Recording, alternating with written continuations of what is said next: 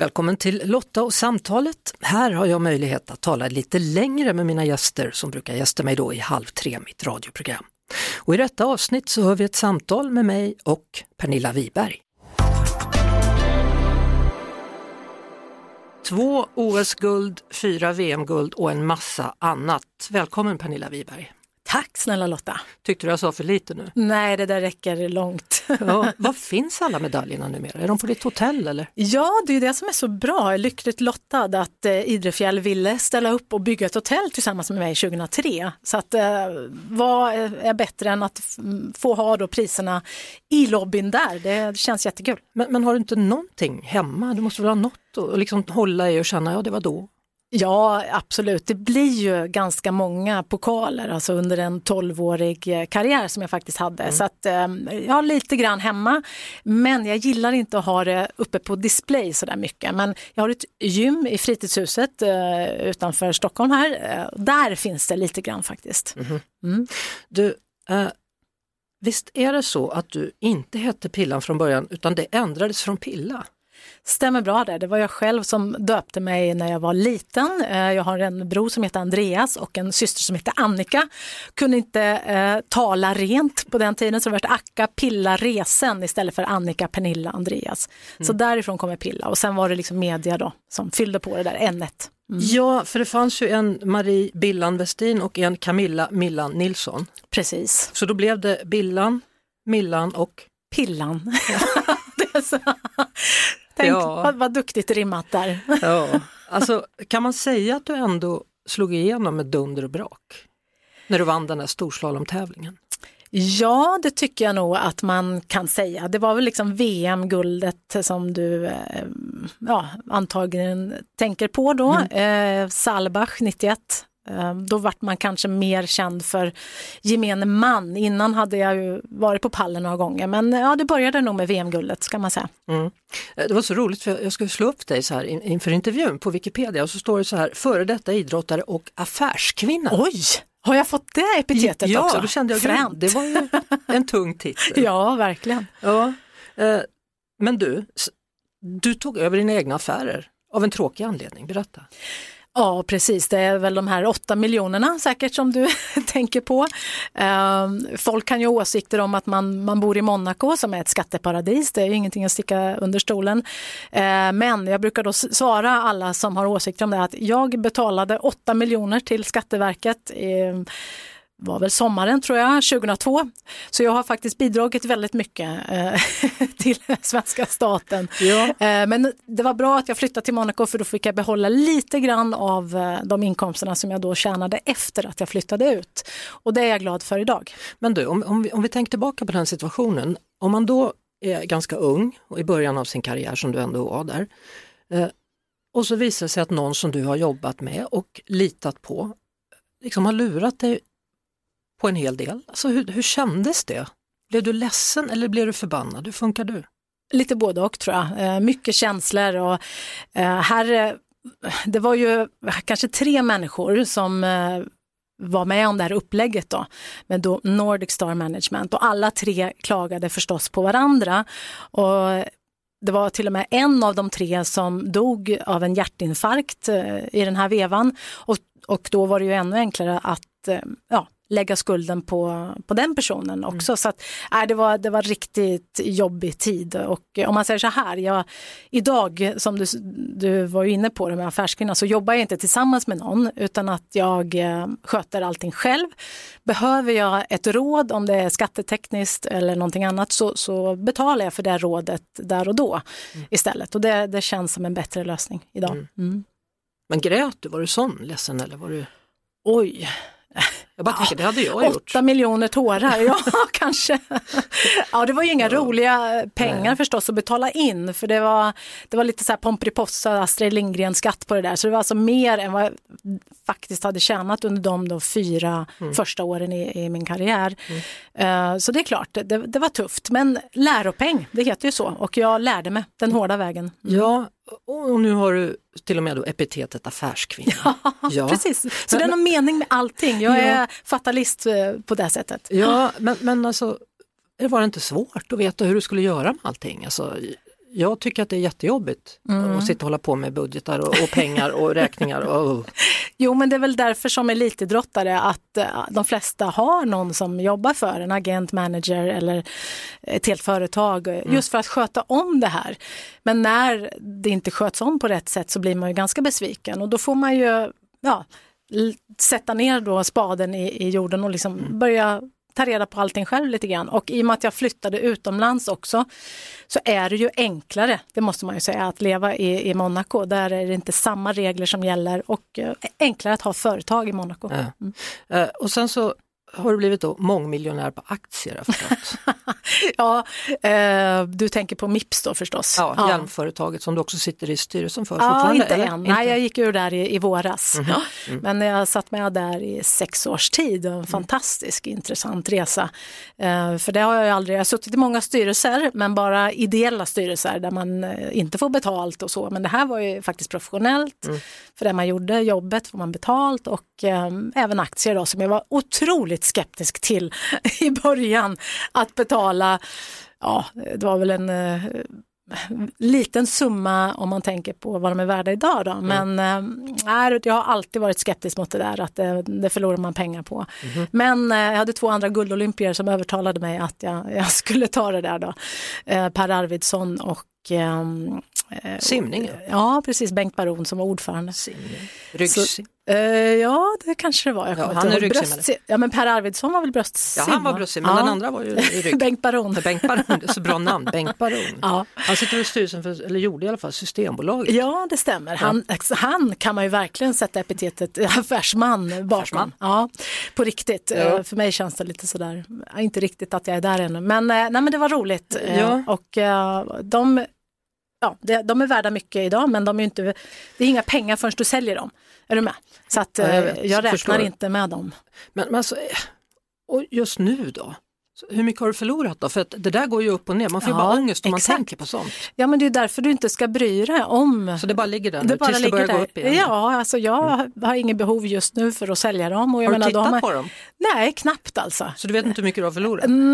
Ja, jag vet att det stod ju i media någonstans här att... Någon annan hade tittat? Någon annan har tittat, för det är ju offentliga uppgifter och sådär. Så att jag menar, det, för mig har det ingen betydelse, utan det var bara kul och jag har redan gått plus på den upplevelsen, och så mycket som jag lärde mig att sitta i styrelsen tillsammans med andra styrelseproffs. Wow, fränt. Ett poddtips från Podplay. I podden Något Kaiko garanterar röskötarna Brutti och jag Davva dig en stor doskratt. Där följer jag pladask för köttätandet igen. Man är lite som en jävla vampyr. Man får lite blodsmak och då måste man ha mer. Udda spaningar, fängslande anekdoter och en och annan arg rant. Jag måste ha mitt kaffe på morgonen, för annars är jag ingen trevlig människa. Då är du ingen trevlig människa, punkt. Något Kaiko, hör du på Podplay. Därför är gardinerna. Nu är du vice ordförande i World Olympic Association. Ja, World Olympian Association. Till och med det också, Olympian Association. World Olympian Association. Vad gör ni? Ja, du hör ju själv. Det är alltså alla olympier runt om i världen. Och vi är drygt 100 000. Snacka om ett nätverk på världsbasis. Så att, det är en stor ära att få vara med och leda dem. Sen gör vi kanske inte så mycket mer än att försöka arbeta upp så att det finns en nationell organisation i alla de här länderna. Mm. Så det är väl vårat mission, kan man säga. Men kan man kalla er för liksom fackföreningen för olympierna? Ja, det tycker jag låter som ett väldigt bra uttryck. Pernilla, hur mycket saknar du att tävla? Alltså så här, jag saknar det i hjärnan, men kroppen säger definitivt nej hela tiden. När jag tror att jag ska försöka vara med i något roligt tv-program som har med tävling att göra, fysiska tävlingar. Men det är tufft, jag har ett knä som är utbytbart, eller det ska bytas ut snart. Ja, vad är det för fel på det knät? Vad är inte fel på det knät? Bättre fråga, Lotta. Jag har ju haft ganska många knäoperationer. Det började redan innan jag slog igenom 91 med en stor operation i USA. Dr. Richard Stedman, som egentligen tror jag gjorde så att hela min karriär blev som den blev. Mm. För hade jag inte varit i USA när jag gjorde illa med, och där igen då med fatalist, att allting händer för att det ska hända.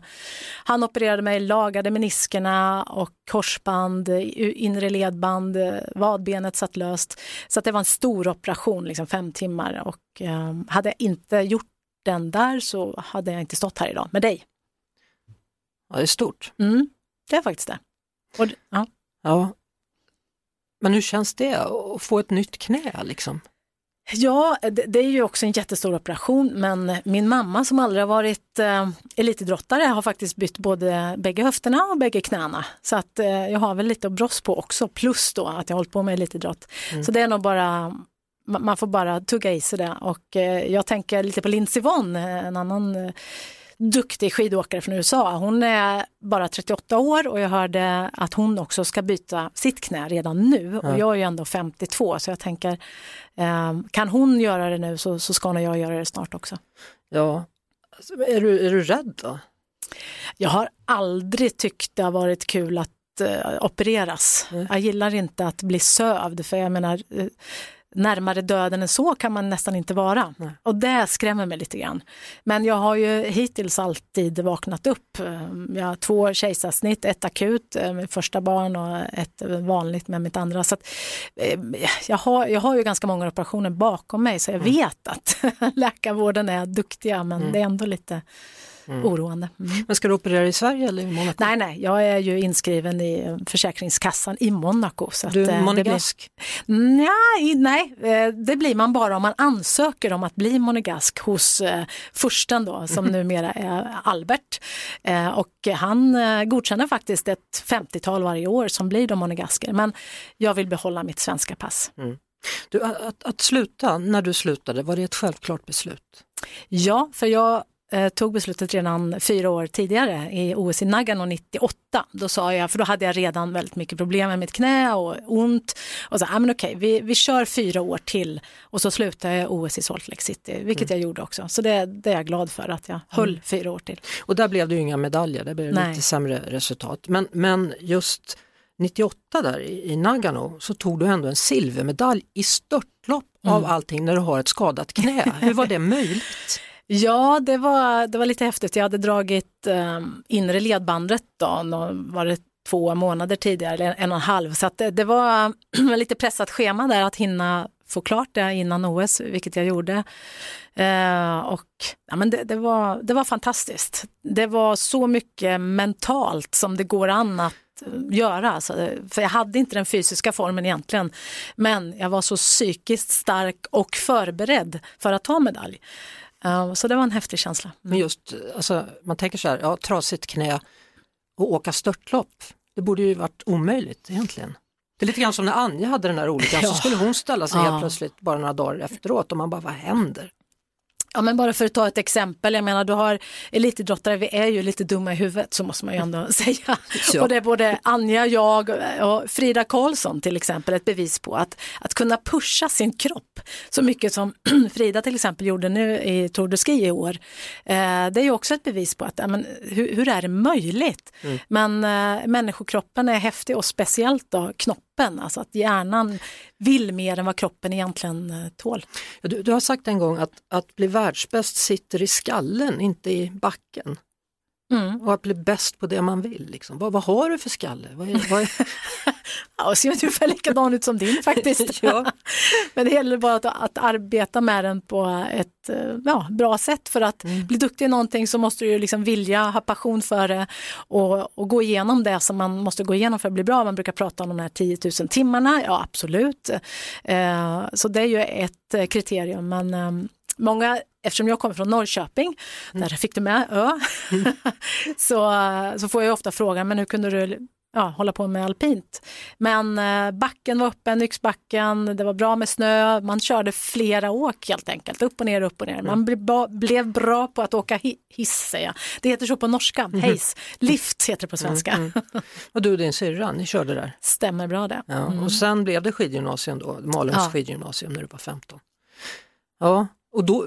Alltså, men vilka är drömmarna då? Är det att ta ett OS-guld? Är det att ta ett VM-guld? Är det att vara med i världscupen? Eller är det att vinna Kalle Anka? cup. Ja, precis. Ja, men först för mig var det var ju syrran som bidrog till att jag blev egentligen bäst i världen. För jag var så arg på henne när vi var 7 år och sprang på idrottsstadion i Norrköping som hade sådana kolstyrbanor, friidrott, 60 meter. Och hon slog i mig förstås, 2 år äldre. Vansinnig var jag. Så att där och då föddes en tanke liksom, att jag vill bli bäst i världen. Sen att det blev skidåkning, det kanske är en slump. Jag höll på med friidrott, på med basket, det var mycket musik och så. Men skidor var någonting som hela familjen kunde göra tillsammans och som vi gillade att göra tillsammans. Och så var det förstås tränare i klubben, i Norrköpings skidklubb, som såg potentialen och talangen som gjorde att det blev skidor. Men vad hände med din stora syster då? Varför blev hon inte bäst i världen? Ja, precis. Det har hon ju själv sagt, att hon hade nog inte samma knopp skalle som jag hade. Och det märkte hon ganska tidigt när vi vissa gånger då när vi var ungdomar hade samma tävlingar på samma plats. Och hon kände sig liksom redan slagen på ditvägen. För då hade väl jag kanske redan börjat fokusera och det märkte hon. Och hon fick bra resultat också, var Sverige lite i slalom. Men bestämde sig för att satsa på studierna istället. Mm. Kan man använda den här knoppen som du säger då? Den här vinnarskallen, kan man använda den i andra sammanhang i livet? Absolut. Jag tror att som elitidrottare så har du väldigt mycket bra som du kan då använda i affärsvärlden eftersom det epitetet affärskvinna kommer säkert ifrån det, att det är drivet, passionen. Men du måste då hitta någonting som du är väldigt intresserad av för att du ska klicka i den där motorn inombords. Mm. Du nämnde akut kejsarsnitt. Var det dramatiskt? Jätte. Mm. Hur då? Jag hade inte alls tänkt att ta kejsarsnitt utan en vanlig förlossning. Men, det är 19 år sedan. Och ja, det stämmer. Han är född 2003 i augusti, Axel. Mm. Så att, men du vet, jag slutade 2002, hade säkert väldigt mycket muskler kvar från en lång karriär. Mm. Och det är någonting med det att det är svårt att slappna av, tror jag. Man har nog aldrig lärt sig det på ett bra sätt. Så att det gick aldrig och till slut så tappar man hjärtljuden och han hade navelsträngen runt halsen. Så att det var väldigt tur igen då, läkarvården, att den finns och att man kan öppna upp och vi... Ja, bägge två är här idag. Ja, gud. Ja, men också första barnet också. Mm. Man vill att allting ska vara perfekt och det ska gå så bra och man tror att jag klarar det mesta. Eller det här klarar jag också. Exakt. Och så blir det så. Ja, nej, det var... Innan du hörde att han skrek. Jag hörde ju inte. Eller var du väckt? De hade sövt dig, kanske? Bara direkt sövde ju mig helt. Så att jag har väldigt lite, kommer ihåg väldigt lite från det där. Så att det var ju min man då, Bødvar, som fick hålla Axel, som han heter då, först och höra skriken. Så det är speciellt. Mm. Och andra då? Då var det ju planerat kejsarsnitt. För jag sa att det här vill inte jag gå igenom en gång till. Det var inte en chans att göra på något annat sätt. Vad heter hon då? Hon är lite yngre. Sofia, ja. 15. Ja. Men då gick det bra liksom. Då var du med. Ja, då var jag med. Och någon enklare operation än ett planerat kejsarsnitt, det har jag aldrig haft. Knäna och allting där. Ja, det var... Men beskriv känslan när du hörde henne skrika då. Och så lägger de henne... Ja, hon skrek som bara den, sa barnmorskan nere i Monaco och sa oj, för att vi frågade då, är hon arg eller vad är det här? Nej, så här var det. Är hon ledsen? Nej, hon är bara arg. Arg? Ja, hon blev bortplockad. Antagligen var tryggt och varmt och skönt in i magen och så blev hon borttagen härifrån. Ja. Nu är hon tonåring alltså. Ja. Mm. Jag har också en tonåring hemma. Så det har det. Född 06. Ja, 07 är min då. Det är ungefär samma. Då vet du hur det är. Ja, jag vet hur det är. Ibland är man inte vattenvärd, men ibland funkar det. Och det får man liksom, man får hålla ut va? Tugga i sig bara. Så är det helt enkelt. Kära någon. Men hon håller på med gymnastik. Ja, lite grann. Hon började och ville satsa på det. Eller så var det jag som tyckte att hon skulle passa för gymnastik. För hon hade väldigt mycket energi. Väldigt atletiskt byggd. Så jag kanske, så här, när jag tänker efter så pushade jag nog henne lite in på gymnastik. Och sen, hon gillade inte alls att tävla. Så när det blev för mycket tävling så... nej, då sparkade de bakut och jag fick liksom bita mig i läppen flera gånger att liksom, okej, det här är inte mitt beslut nu, det är hennes beslut. Mm. Så det var lite svårt för mig faktiskt, men nu gör hon det bara för skojs skull, tränar 1 eller 2 gånger i veckan och gör lite andra saker också. Mm. Mm. Men Axel håller på med fotboll? Ja, han är mer intresserad av att bli bra i en idrott och det är fotboll som han har valt. Mm. Hur är du som fotbollsmamma då? Oj, nej, det har varit mest pappa Bødvar som har följt med Axel då. Jag hängde med på gymnastiken. Men det är ganska kul med så här idrotter. Där har ju både Bødvar och jag varit eniga att slussa in dem på något annat än skidor. Ja, för det undrar jag, varför då? Ja, men för att vi var rörande överens om att om de mot förmodan nu vill gå vidare och bli bäst i världen som jag själv blev, så är det nog väldigt, väldigt tufft att hela tiden bli jämförd med sina föräldrar. Det blir ju säkert ändå i en idrott, men om det är samma idrott så blir det så mycket mer påtagligt än om det är en annan idrott. Gunde Svansson, han håller på med hugga med yxa. Ja. Apropå att byta idrott för sina barn. Ja. Ja, eller välja något annat för att inte bli jämförd. Precis, ja. Ja, kära någon. Du, när du ändå pratar om Bødvar, var det som blixten slog ner eller? Ja, så kan man faktiskt säga. Det var i en källare i Lake Louise på ett hotell på världscupen. Och han kom in och var fystränare då för det norska alpina damlaget på den tiden. Mm. Så ja, det var en uppenbarelse när han kom in där, för vi skulle träna ihop dem med norska laget. Mm. Och ja, på den vägen är det. Ja. Mm. Du kände det här är rätt, eller? Ja, alltså där och då så var jag faktiskt tillsammans med någon annan, så att det var mer bara att oj, vilken häftig kille som står här framför mig. Men sen så tog det ju några månader innan det liksom blev någonting. Men jag kände säkert redan där i dörröppningen att det här var rätt, ja, så kan vi säga. Mm. Och han också tydligen då? Ja. Men hur länge har ni varit ihop nu? Ja, herregud. Det här var ju år, 96, sommaren 96 blev vi ihop.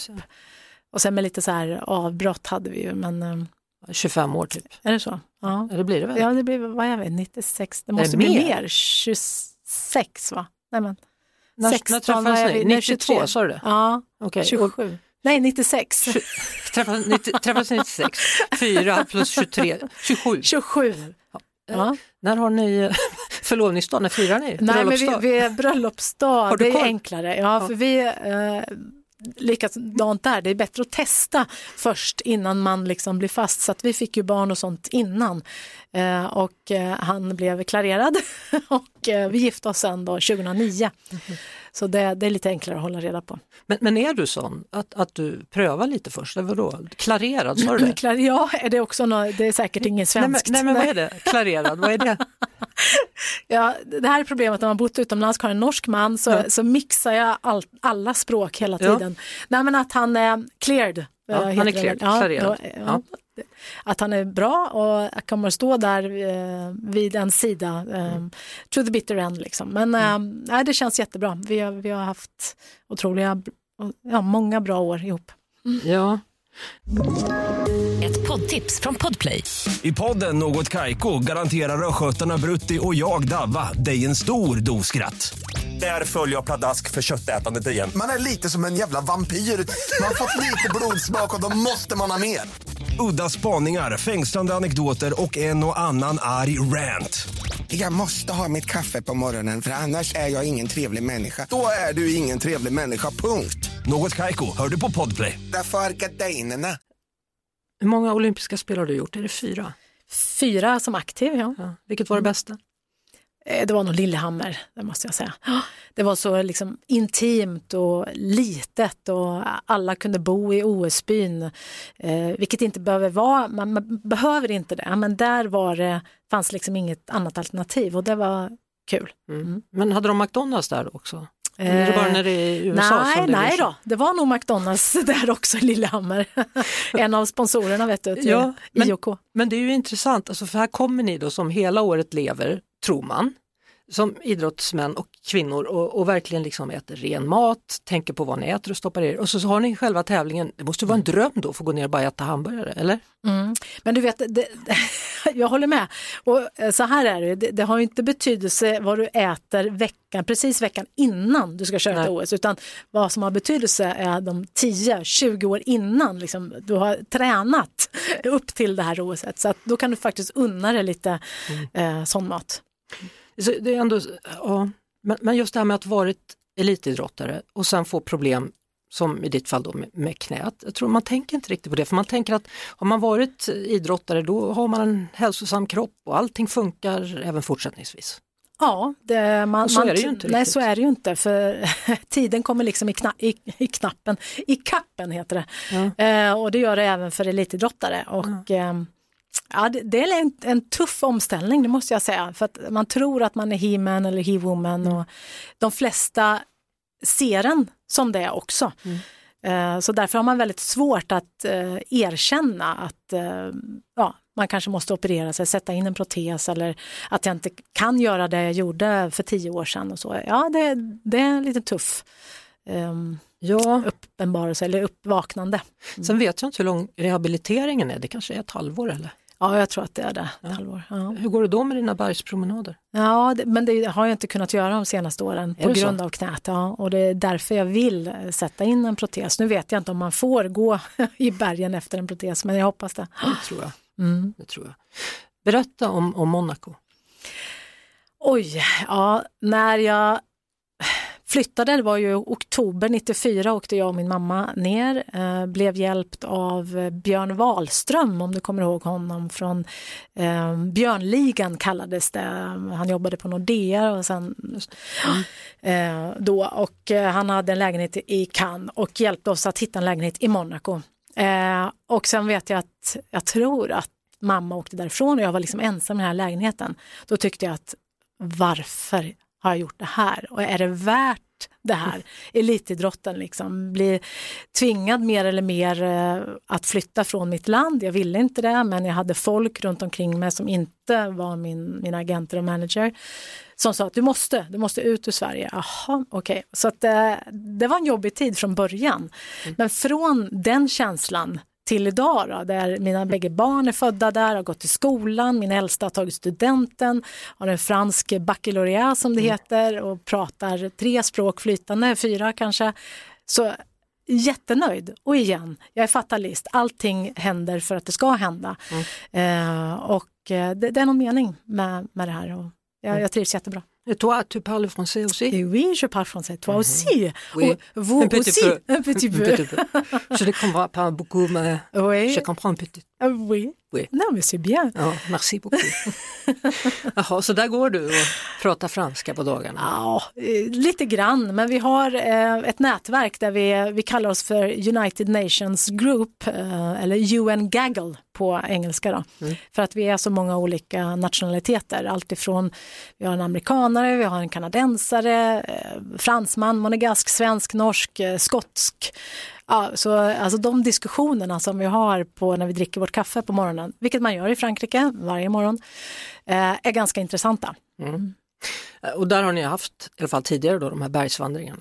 Exakt, det började med det och sen så har det liksom utökats till att vi dricker mer kaffe nu för tiden än att vandra i bergen.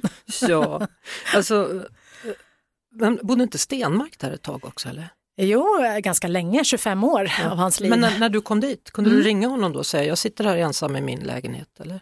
Inte riktigt från början, men jag tog kontakt med honom, absolut. Ja. Och han och hans dåvarande då, flickvän, jag var och hälsade på i den andra lägenheten som jag hade. Mm. Och så var jag och hälsade på där han bodde då, högt upp i en skyskrapa. Så att det är klart att det kändes bra när jag väl kom dit att jag tog lite kontakt med andra. Mm. Nej, men jag tänker på det, jag har gjort ganska många intervjuer med fotbollsspelare som är ganska unga och kommer iväg och blir proffs och är i någon lägenhet och sitter i någon brittisk stad till exempel och det bara regnar. Mm. Och man får inte plats i laget med en gång för man måste kämpa sig in och så vidare. Så det är ganska tufft att vara i 20-årsåldern och inte liksom... Mm. Ja. Nej, men det är jättetufft och jag tror att det är viktigt att man alltså förbereder sig själv på det. För igen då, att det är nog meningen att man ska gå igenom det där, att man ska bli liksom lite stark av det. Men jag tror att just det här med förebilder då, att de som har gått igenom det här tidigare, och det där arbetet med Olympian Association som vi var inne på, som även sitter då i svenska olympier, att man har en grupp av människor som man kan ringa och liksom få, hur var det för dig? Hur gjorde du? Så. Det skulle jag vilja utveckla lite mer, för det finns inte riktigt den traditionen ännu här i Sverige. Mm. Men du nämnde det i början av vårt samtal, det här med att när man slutar, vad händer sen då? Det känns som att väldigt många blir väldigt identitetslösa när man har varit liksom den här stora fotbollsspelaren, den här stora alpinska kvinnan och så. Eller? Alpinska kvinnan? Ja, alpinska kvinnan. Ett nytt namn. Ja, jag vet. Du ser, jag blandar alla möjliga språk. Ja, men det är härligt. Vi förstår varandra, det är huvudsaken. Ja. Nej, men du har helt rätt. Det är svårt för alla. Det spelar ingen roll om du har förberett dig, du har lyckats ta studier vid sidan om din elitidrott, vilket många gör, och går direkt till ett jobb. Men du har ändå förlorat någonting, så att där ska man också jobba med sig själv. Och det viktiga är att ha folk runt omkring sig som stöttar en i det här skedet i livet. Vilka hade du då? Jag hade ju Bødvar då till exempel. Jag åkte ju med honom. Jag flyttade ifrån svenska landslaget för att jag inte fick med Bødvar och tränade med Norge.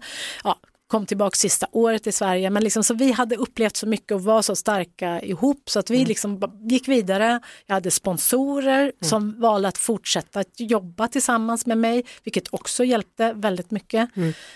Och sen som kvinna också då, så ofta vill man skaffa barn, då blir det någonting som tar upp ens tid också, så att även om det var tufft, jag vet jag var med på, jag började jobba som expertkommentator och tyckte att men gud, jag var ju här bara ett år sedan. Jag vill också vinna tävlingar. Så det, två första åren, det var riktigt jobbigt att vara expertkommentator. Och då satt du där och bara kände, men det kunde varit jag. Exakt. Eller det var jag. Ja, precis. Alltså, jag ville då också, jag trodde att jag kunde fortfarande, men ja, det tar ett tag. Ja. Hur ofta åker du nu för tiden då? Ja, vad ska man säga? Säg inte ofta nu när du har ett knä som du kan gå i berg med. Nej, du kan inte låta bli, är det så? Men, jag ska säga det, i den ställningen, du har ju åkt skidor, du står liksom med lite böjda knän, då öppnar du upp knäleden, vilket gör att brosket inte går emot varandra som det gör när du står med raka ben eller väldigt böjda. Så att det är egentligen en perfekt position för att liksom glida runt i bra backar. Barnbacken. Idrefjäll till exempel.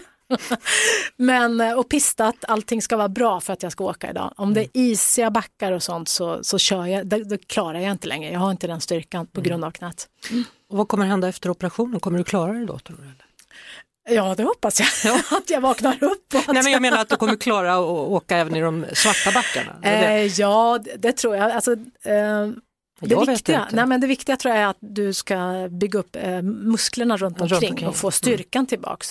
Då säger de folk som har då bytt protes eller bytt knä till protes att det funkar. Ja. Nej, men ja.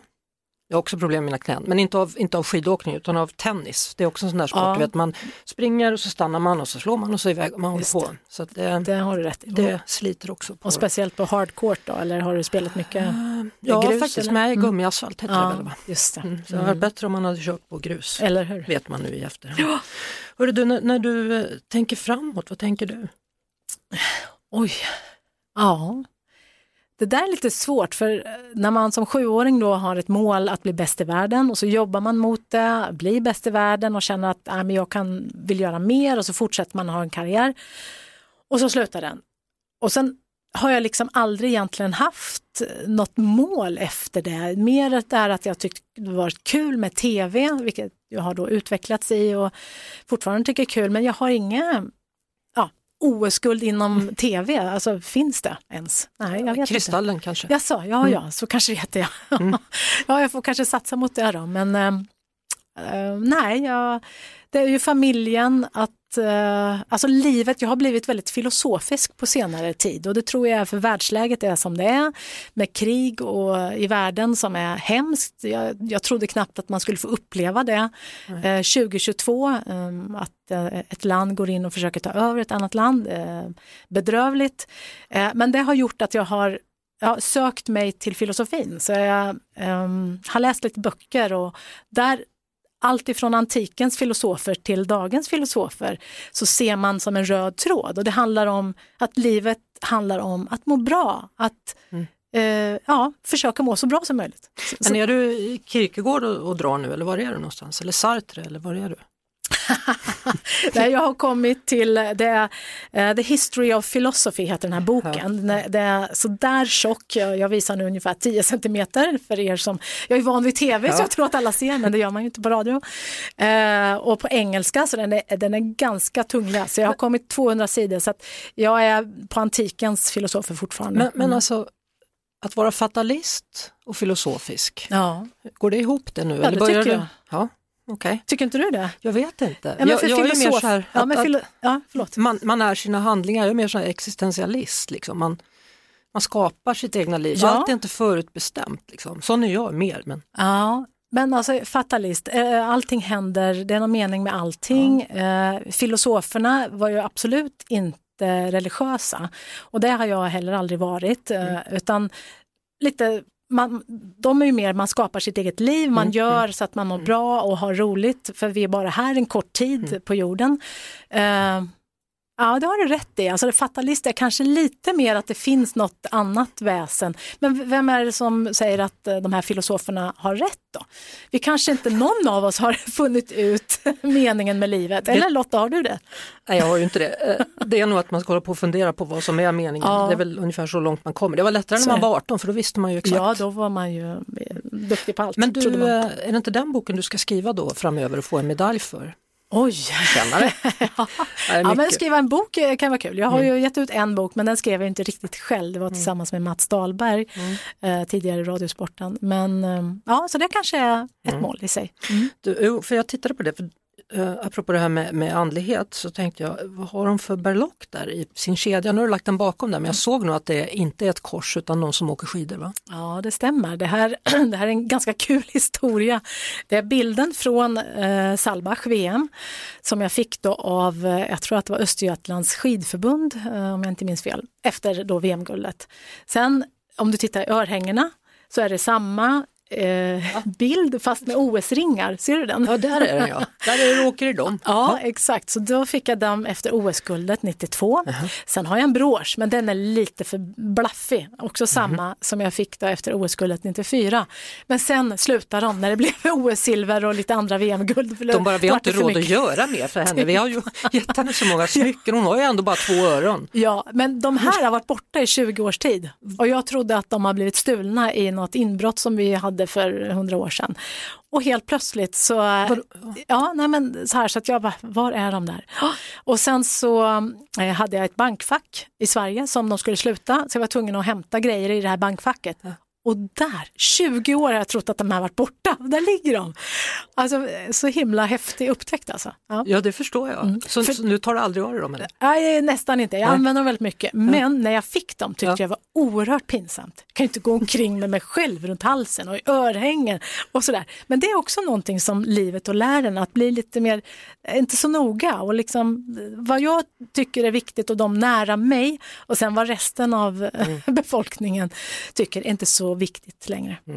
Kommer det när man fyller 50 eller kom det tidigare i ditt fall? Det kom nog lite tidigare, men runt 40 ska man nog fylla innan man blir innan så man har begripit vis. Ja. Men just det här med familjen, det har ju alltid varit viktigt för dig, det har man ju känt liksom, med dina föräldrar och så vidare. Och nu finns ju inte pappa längre då, det är bara mamma kvar. Så att, ja. Men vi var till exempel i år då till Teneriffa över nyår. Mamma bjöd på det här, det var barn och barnbarn och med flickvänner, så vi var 16 personer. Oerhört häftigt faktiskt att kunna umgås utan att behöva, någon är ansvarig för mat och husrum och sådär. Så det kan jag rekommendera om man gillar sin familj. Det gör man. Ja. Stort tack för att du kom hit, Pernilla Wiberg. Det är alltid lika trevligt att träffa dig. Ja, men detsamma Lotta. Jättekul. Sköt om dig nu framöver. Detsamma. Tack.